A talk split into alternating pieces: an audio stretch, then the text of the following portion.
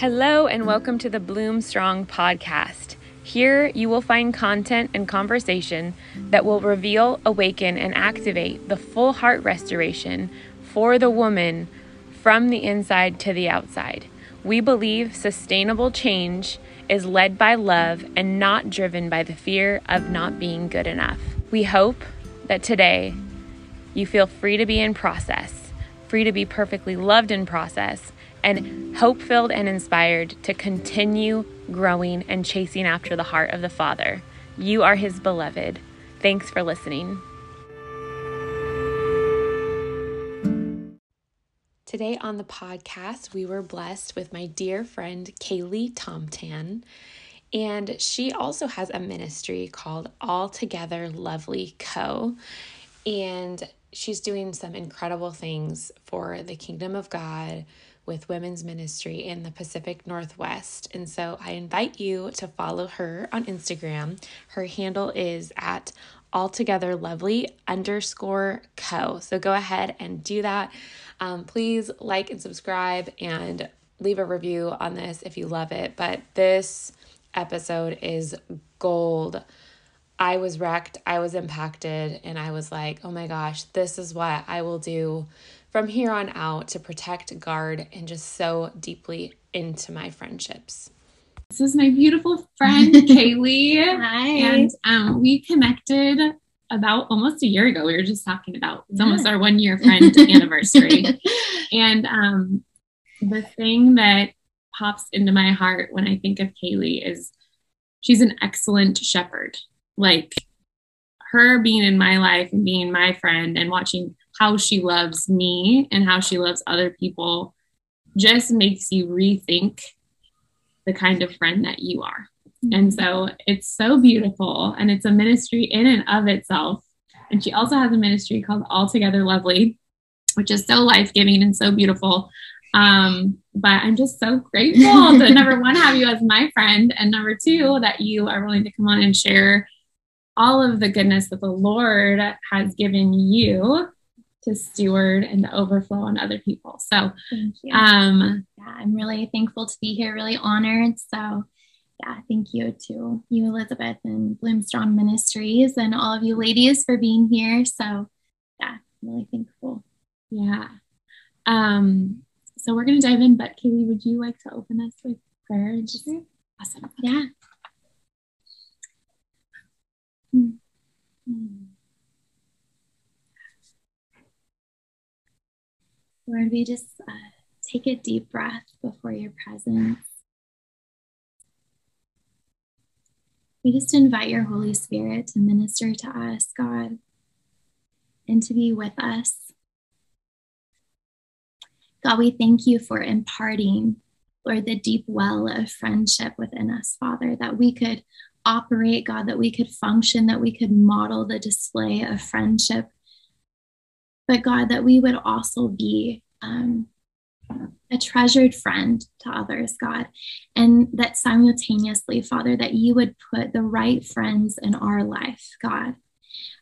Lord, those who would propel our spiritual walk, God, those who have moral uprightness, who have integrity, God, who value the kingdom, that walk in obedience to your word, God.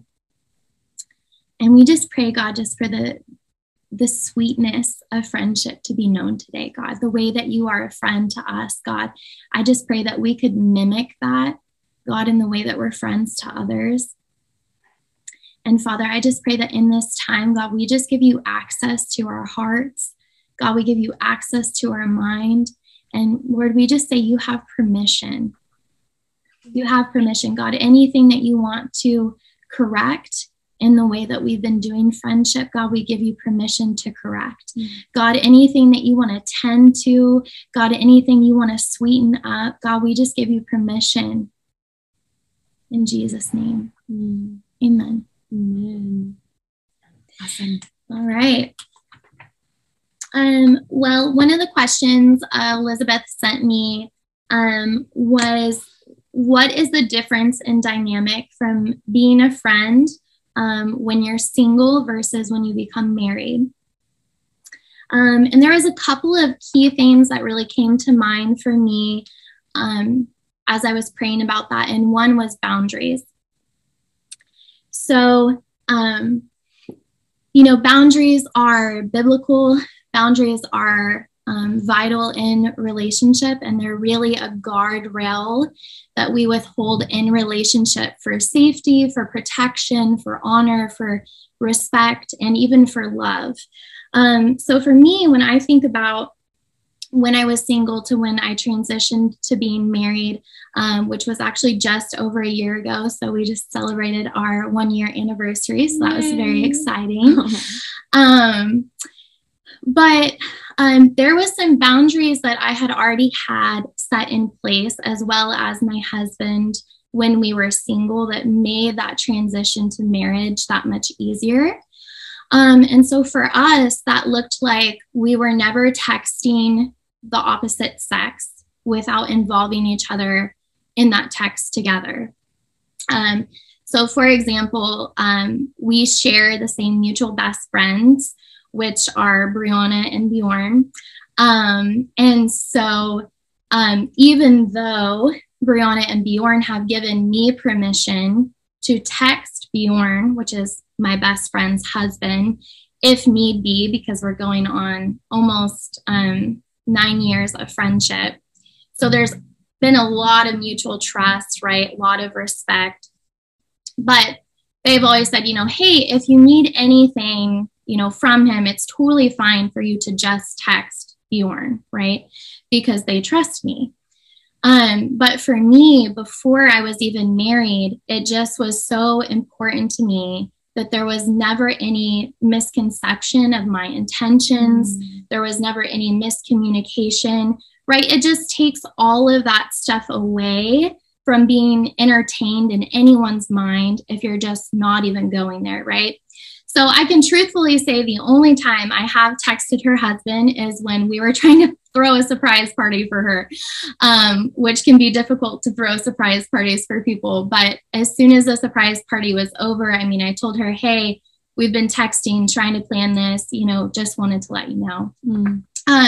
So I think that's really good for communication in many different aspects, right? Because that shows my respect for Bjorn, her husband, and it also shows respect for my best friend, that I'm not crossing any boundaries. In the same regard, that was something that my husband upheld as well. He was never texting women individually. If he was planning a worship set or anything like that, there was other people included in messages. And that's just how we had chosen to do things prior to us even getting married. And so you're just, you're really being cautious, you're being sensitive to other people, and just keeping that in mind. And if that's something that you practice prior to marriage, it's just going to transition so easily when you get married. And so that's something that my husband and I still walk out to this day. We don't hang out with the opposite sex alone, because again, we want that mutual respect for each other. And we want to be sensitive to each other. We always want to avoid the appearance of evil, right? That's biblical. So it just takes all of that. It takes all of that away when you're just walking stuff out with morals and with integrity. Like for myself, my husband is truly, other than the Lord, is my guy best friend. I don't hold other guys to the same level that I hold my spouse to, because I respect my spouse, I value him.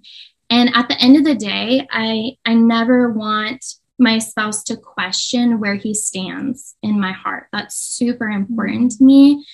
And so, I don't have guys that have the same level in my life that my husband does, right? I don't talk to other men about things I talk to my husband about. I don't hug other guys. I hug my husband, and so I just think, that's really important to have those boundaries. And we have those boundaries because we don't want to violate someone's heart. We always want to protect people.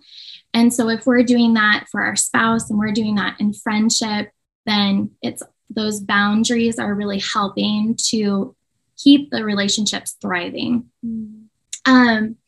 So I think those are a couple key like boundaries, because, you know, other boundaries that we have, you know, for example, like Elizabeth shared, you know, I have a women's ministry. And so we have meetings once a month, and he knows that that's important to me. That's a priority. He's very supportive of my ministry.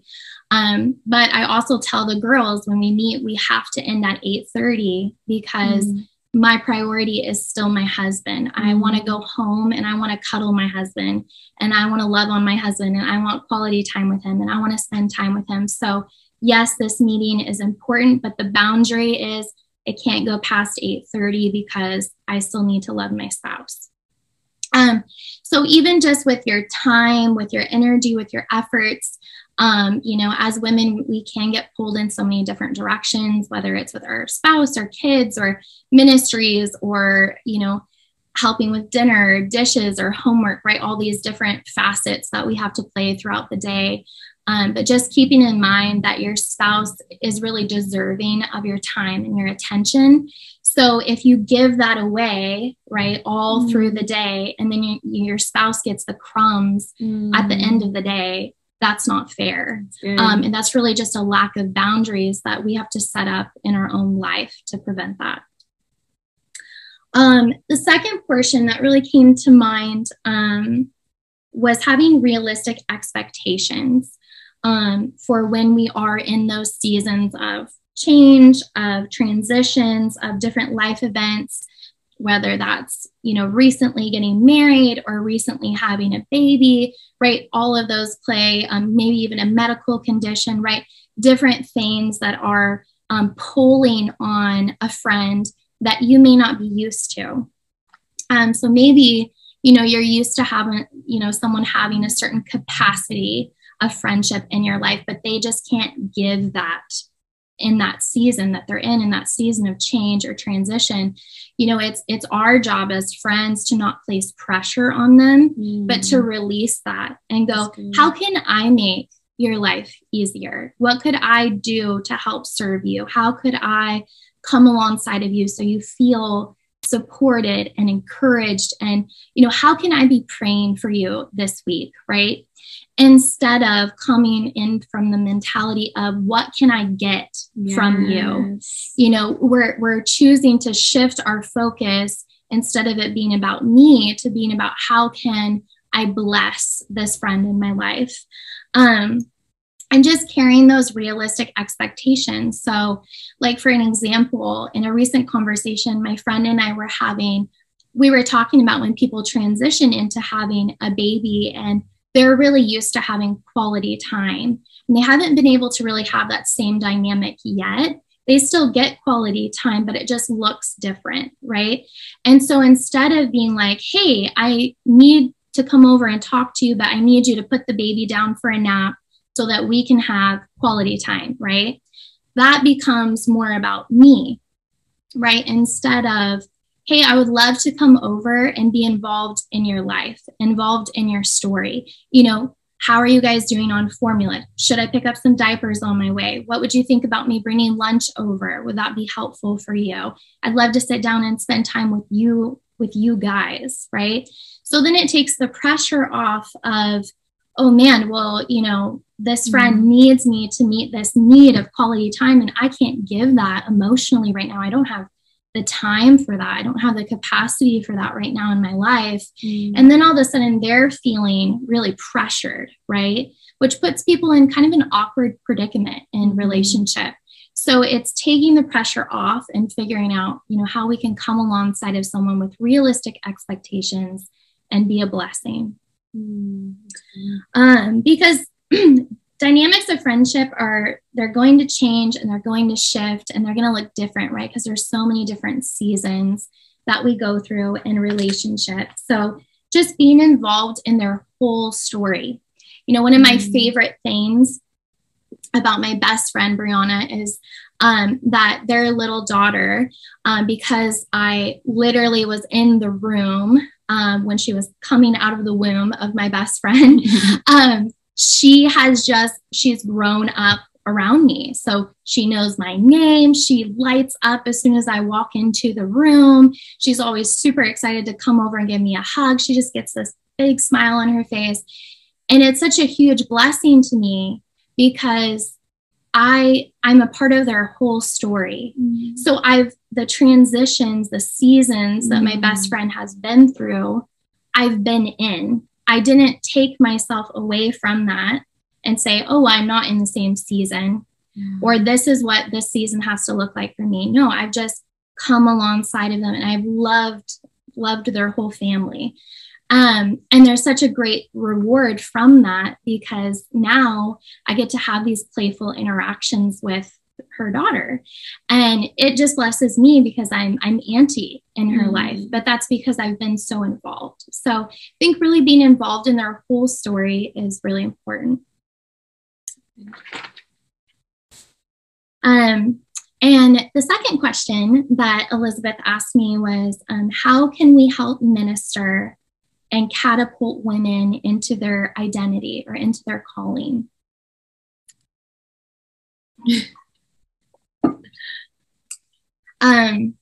So, you know, practically, there's lots of different ways that you can do this. So I just wrote down a couple of key things. One of them is, you know, encouraging and affirming, you know, the women into your life. You know, I've heard it said before, right? There's the 5 different love languages. And I've heard people say, well, I'm not good at the words of affirmation. That's just not natural for me. I honestly believe that's just a lie from the pit of hell. Just being honest. And I don't mean that with any condemnation whatsoever, but the only reason some people are not good at words of encouragement or affirmation is because they're too self-focused. They're too fleshly minded. The reason that it's so critical, especially in our culture, just our day and age that we have now, I mean, people need to be encouraged. People need to be affirmed, and not into sin, not into, you know, a lack of integrity or living immorally. We don't need to affirm that. But there's always something good in someone. You know, no one is 100% bad, and we can find the gold to pull out that people need. People need to be reminded of those things. They've got lots of voices speaking negatively. They've got lots of people condemning them. They've got lots of people saying, you're not doing this right. You're not doing this enough. You need to be doing more of this. Why don't you have this type of Instagram page? Why don't you have this, you know, family photo, right? All these different things. And so we can be the people that really stand beside them and just pull out all the good stuff. And we do that simply by taking the focus off of ourselves and putting it onto someone else. And so when we do that, we get out of the flesh and we put on the spirit, right? We're putting on that new clothing, those new garments. And at the same time, that's what we're doing for somebody else. So good. It reminds me of the quote, everyone has a king and a fool inside of them. The one you speak to is the one that will come alive, basically. Yeah, that's good. Yeah, that's good. So yeah, and then really just reminding people who they are. And I'm going to talk more about this in a little bit, but when you are reflecting on those good qualities, the good attributes that somebody has, and that's what you're pulling out, you're helping someone to remind them of who they really are in Christ, right? Maybe not who they're being in that moment, maybe not what someone else says they are, but you're reminding them who they really are according to the Lord. And that really takes having discernment and spending quality time with Jesus in order to actually know what the Lord is saying about someone. You know, praying scripture over them, praying for them, and not being shy with those hard conversations, right? Because love and ministering to women also looks like having those hard conversations. Mm-hmm. Hey, this is a pattern that I've noticed a couple of times, and this is concerning to me, or this hurts me, or, you know, there's been distrust that's happened a couple of times, and it's really weighing on me, and I want to feel like I can trust you, but I'm having a hard time with that. Mm-hmm.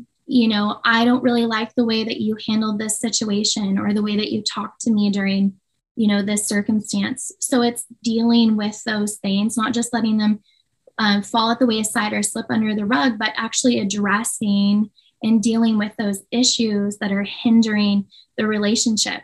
Mm. You know, like Elizabeth says, you know, not allowing those foxes to come in and destroy the vineyard, right? So how do you do that? You put up boundaries, right? You put up those conversations that are like, I don't like the way that this keeps happening. This is hurting me. Mm-hmm. This is damaging to our friendship, mm-hmm. right? So also having those kind of hard conversations, because that's ministering as well. It's that challenge of iron sharpening iron. Mm. Also, I said, you know, praying for people. This is super huge. And I feel like, unfortunately, it's been something in like Christian circles that has kind of gone on for a little too long, when someone's like, hey, will you pray for me? And you're like, yeah, right? And then you don't. Or someone's texting you their prayer request or their need, and you're like, sure, yeah, I'll pray for you, but then you never do, right? So if people are opening up to us in vulnerability and then trusting something into our care, then it's our job to go to bat and like go to war for mm-hmm. them. And that's how you look at that prayer time, is like, I'm contending on behalf of this person. And so you're just fighting for them. You're going to war for them. Also just, you know, reminding women, like, what do you like to do? You know, sometimes I think we overcomplicate.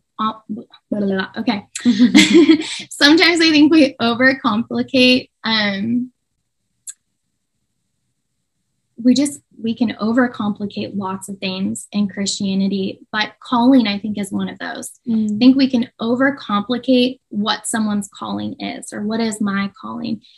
And I think the simplicity of it is, what do you feel God's release on, and what do you enjoy doing? Because God loves when you're filled with joy, something that makes you happy, and yet it's also pleasing to Him, right? It's godly. It has godly intent, godly purpose. I think it's important when we say we believe in someone to show that we believe in someone. And so giving them opportunities, allowing their, you know, their desires to be fulfilled, you know. So if someone comes to me, for example, in my ministry, and they're like, you know, I want to speak about, you know, salvation. And I could go, oh, well, you know, I haven't heard them talk before. Maybe they're not really a good communicator. I'm not sure. Right. But if I've watched them and I've seen, right, and I value it for myself, I can go, okay, I'm going to trust them with this opportunity, because that's something that they wanted. Right. And so I can show, hey, I value this in you by giving you an opportunity. I also think at the same time as it's important to give people opportunities, by showing that we believe in them. It's also important in times when we are ministering or we're wanting to catapult women into identity and calling, also not to hand something over to someone before they're ready. And that's important too, because that can be damaging to them, to their self-esteem. It could reassure insecurities that they might be having. So really evaluating, you know, can this person handle this?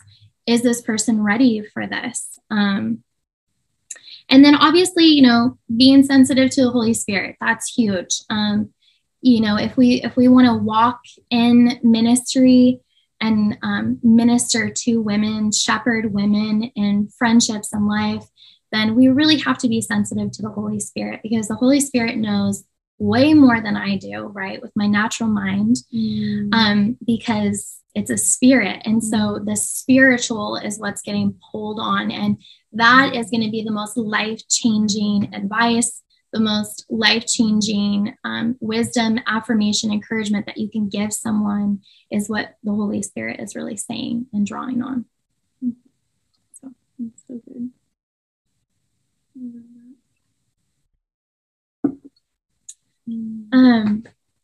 So what I'm excited to share now is really what the Lord put on my heart. And I just kept stewarding this word that Elizabeth said of shepherd. And to be honest, I feel very honored that that's, you know, a description word that she would use for me.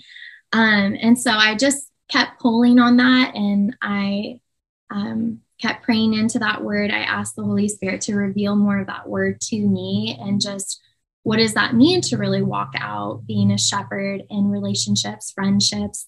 How do we shepherd others, but also how do we get a shepherd, right? In friendship. So what I wanted to talk about is the heart and depth of shepherding friendships. So I'm going to read Psalm 23 if you want to follow along.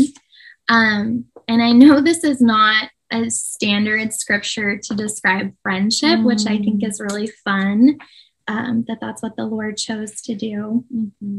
So, so if you want to follow along, I'm reading Psalm 23 in the Passion Translation. So starting at verse 1.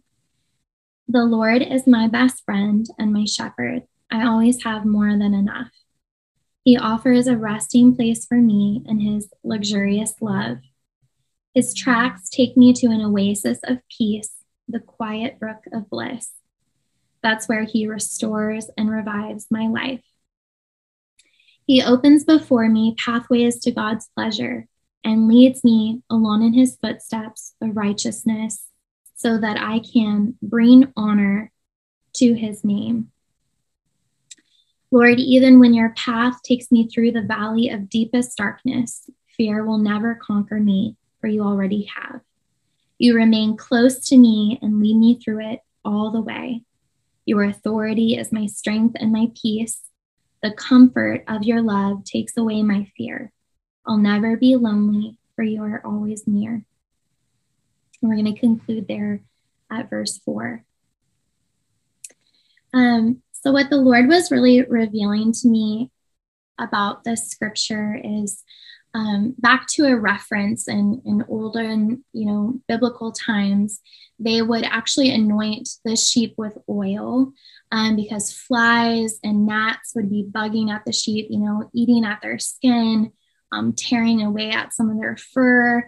And that anointing oil was actually a form of protection that they did in the olden times. And it caused the flies and the gnats to actually leave the sheep alone. And I believe that that's such a beautiful model, beautiful picture of what the Lord has called us to do regarding friendships, that we're really called to anoint the heads of our friends and be that place where the outside world and those things that would try to tear our friends down, that we would be that form of protection, that we would be that form of covering for them, that we would anoint them with that special fragrance, with the sweet fragrance of the Lord, so that everything else, that life isn't eating at them. It's not eating them away. And I'm going to read Proverbs 27:9. Now, and again, I'm going to be reading this in the Passion Translation. Sweet friendships refresh the soul and awaken our hearts with joy. For good friends are like the anointing oil that yields the fragrant incense of God's presence.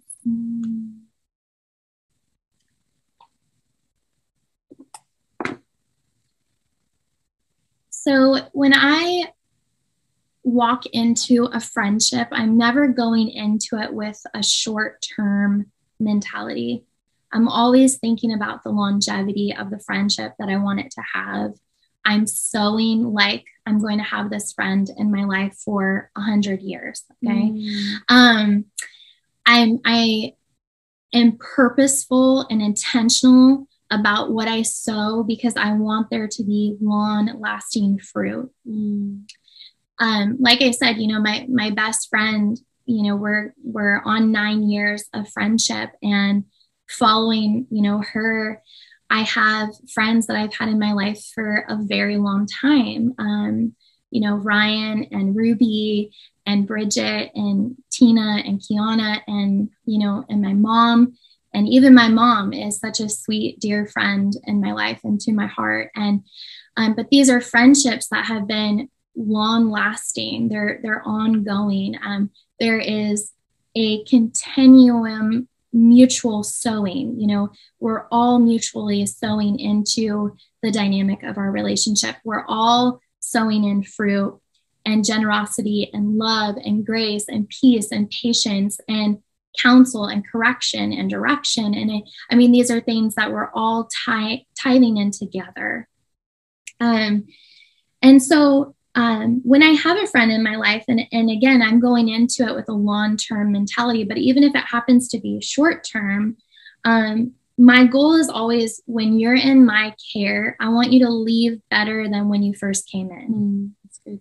Whether that's that I've helped meet a practical need, or I helped tend to your soul, or I just listened to you, or I helped to offer advice that got you through a tough situation, or I prayed with you and you got more peace, or whatever it may be. But that's my goal, is that, you know, I take you being my friend as something that the Lord entrusted me with. And he said, here's this heart, mm-hmm. you know, and I'm handing it over to you and I entrust you with it. How will you take care of it? Mm. How will you tend to this heart that's before you? And really that's where the shepherding, the pastoring and the tending to really comes into play. And, you know, shepherding looks like leading someone to something better. You know, that's mm-hmm. how I view pastoring. That's how I view being a shepherd, is that I'm leading someone into something that's better.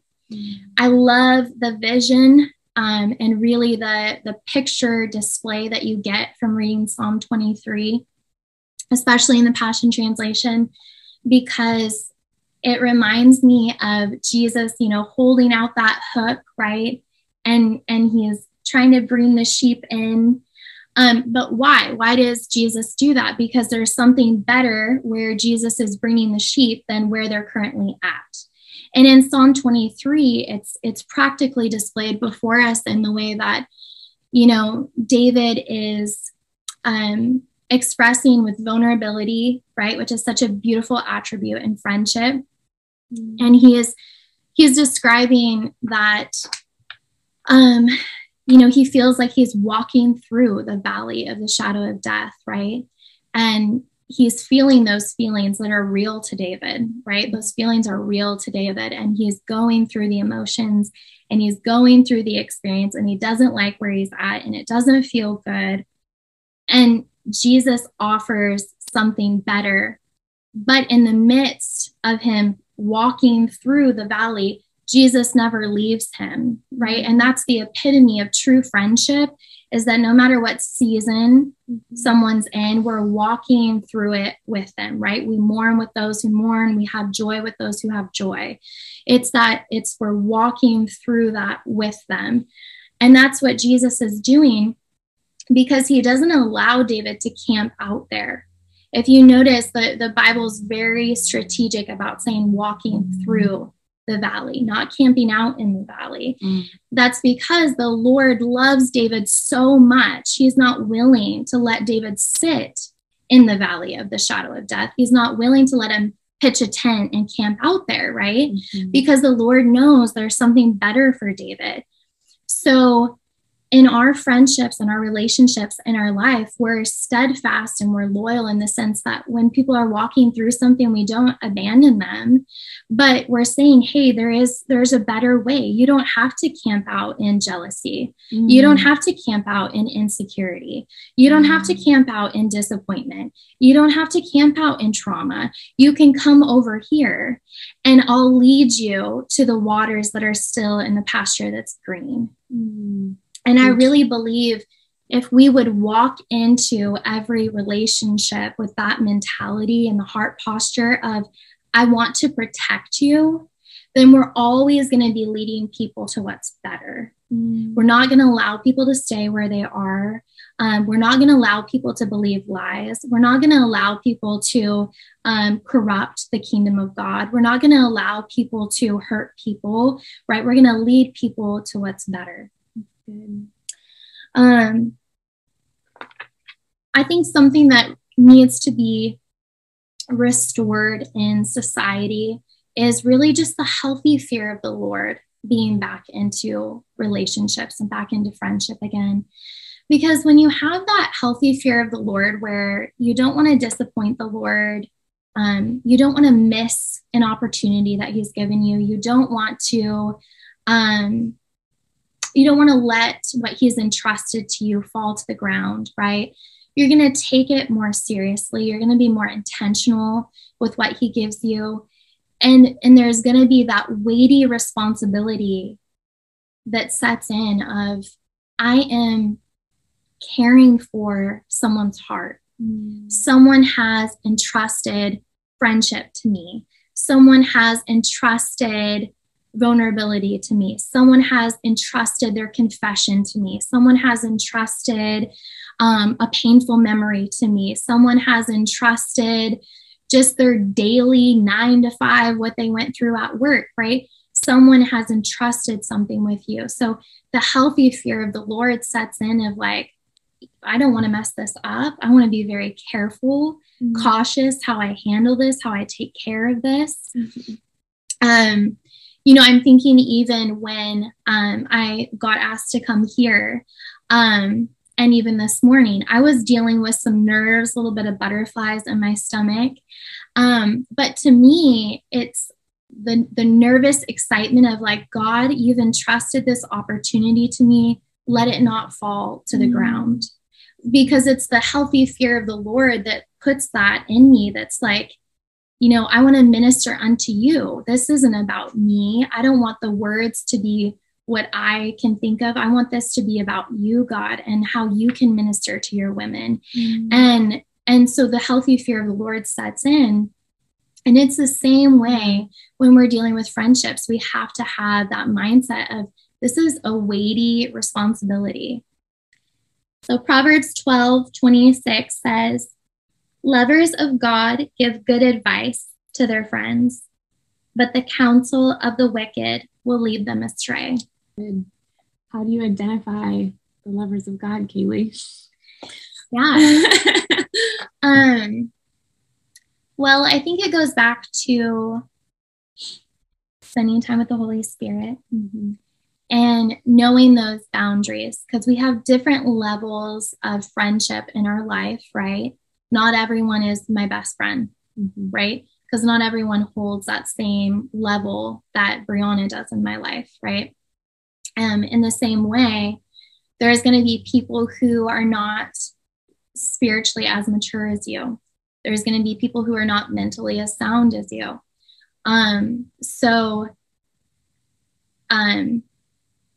Being cautious and careful of what you're listening to and those friends that you allow like really close to your life, right? Because not everyone has or shouldn't have the same access, the same level of vulnerability, right? The same openness and transparency, right? You're not going to just do that with everyone. So you have to really have the discernment on who gets that close access to your heart. But as far as when we are around others, the goal should always be that, you know, people are encountering Jesus, right? So if they're not encountering Kaylee or they're not encountering Elizabeth, right? They're encountering Jesus. So when I read this verse, Actually, never mind, because I already flipped the page. But when we're talking about listening to godly advice, right? So if I'm spending time with the Holy Spirit truthfully, and I am able to convey something from that to Elizabeth, right, that the hope would be that the advice I'm able to give her leads her into goodness, not leads her astray, right? Mm-hmm. So that's why I said there's that weighty responsibility, right? Because I'm saying, I love Jesus. I have a relationship with the Holy Spirit. So I need to be able to direct people towards Jesus and towards the Holy Spirit, not leading them astray. Mm-hmm. So just being really cautious of what we say, what we talk about, what does Jesus look like when people are around us, you know? Mm-hmm.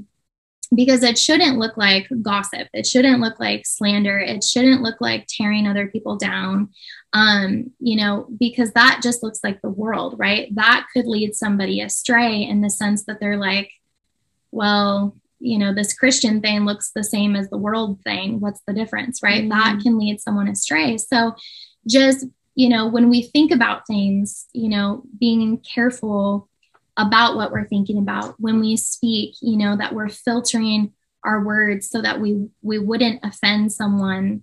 If we want to speak the truth in love, that's different, but we're not trying to offend people. We're not trying to put people down. And again, I think if you're going through the model of some of these different things, then it's going to help with the accountability to be that godly friend in someone's life. So. Yeah, that's so good.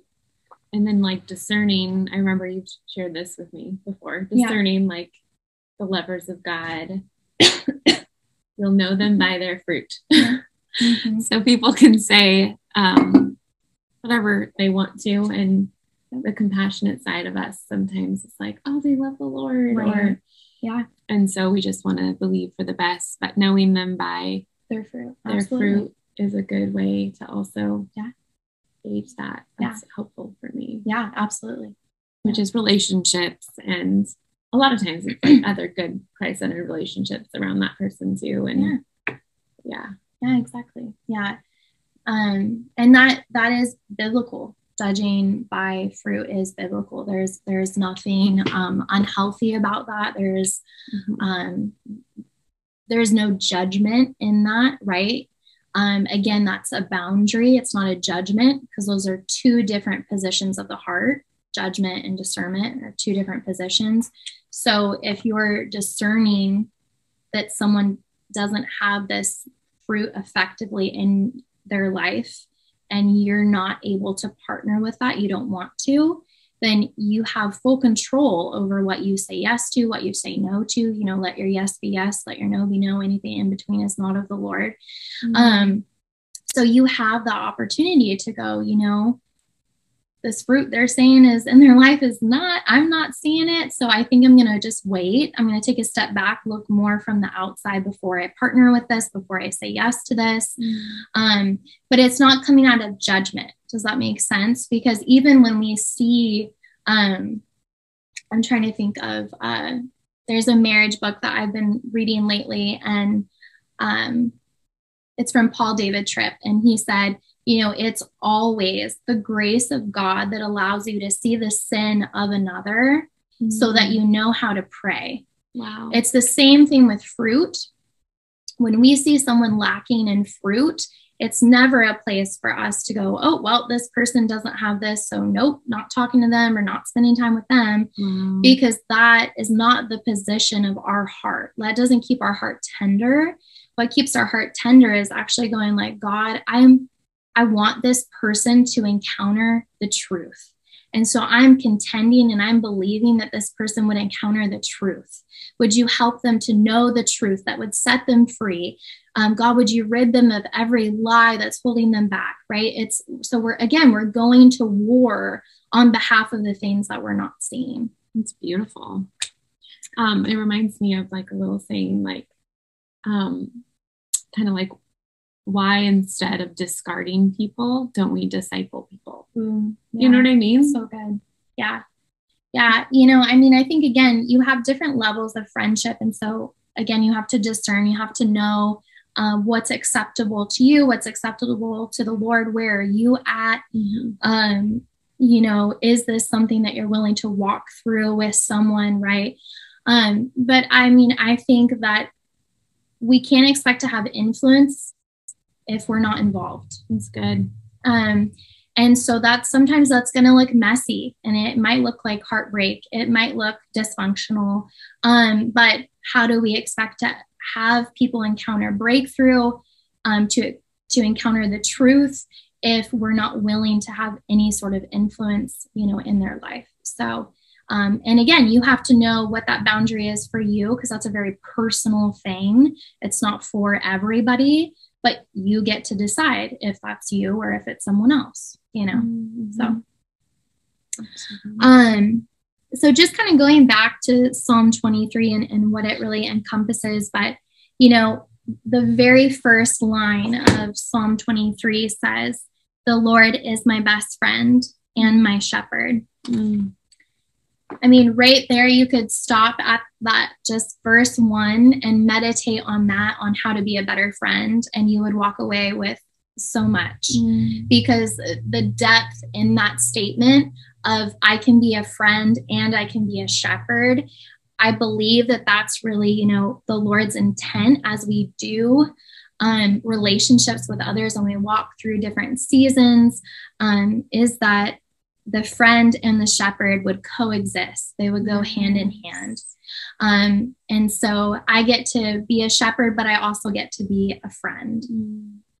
And then, you know, when you go into any form of relationship with the mindset and the heart posture of, I want to protect this, then you're going to be more intentional about the decisions that you make.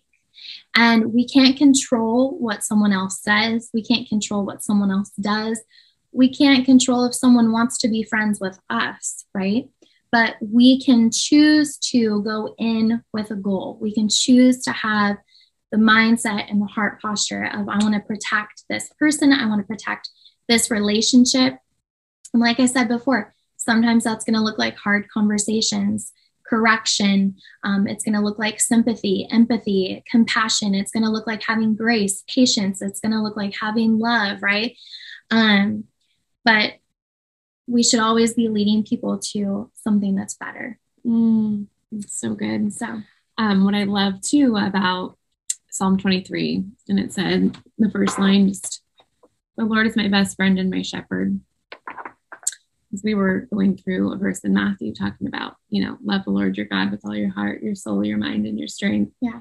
And then the second most important commandment is love your neighbor as yourself. Yeah. But if you love the Lord your God with all your heart, soul, mind, and strength, like he is your best friend, like you're experiencing the fullness of his love as your best friend, which equips you to have enough to give, to be the friend to others, which is the second most commandment. So prioritizing those things, but experiencing it first. And that's what David was talking about. Yeah, exactly. He's like, I know this. I know God is my best friend. Yeah. And he's included in my thoughts and my desires of my soul and my strength and my work, you know, like all those things. Yeah.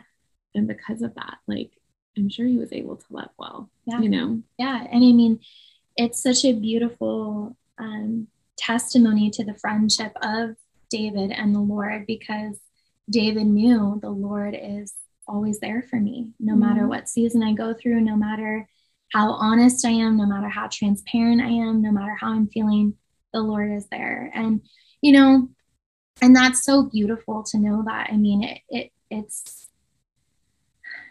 incredible to know.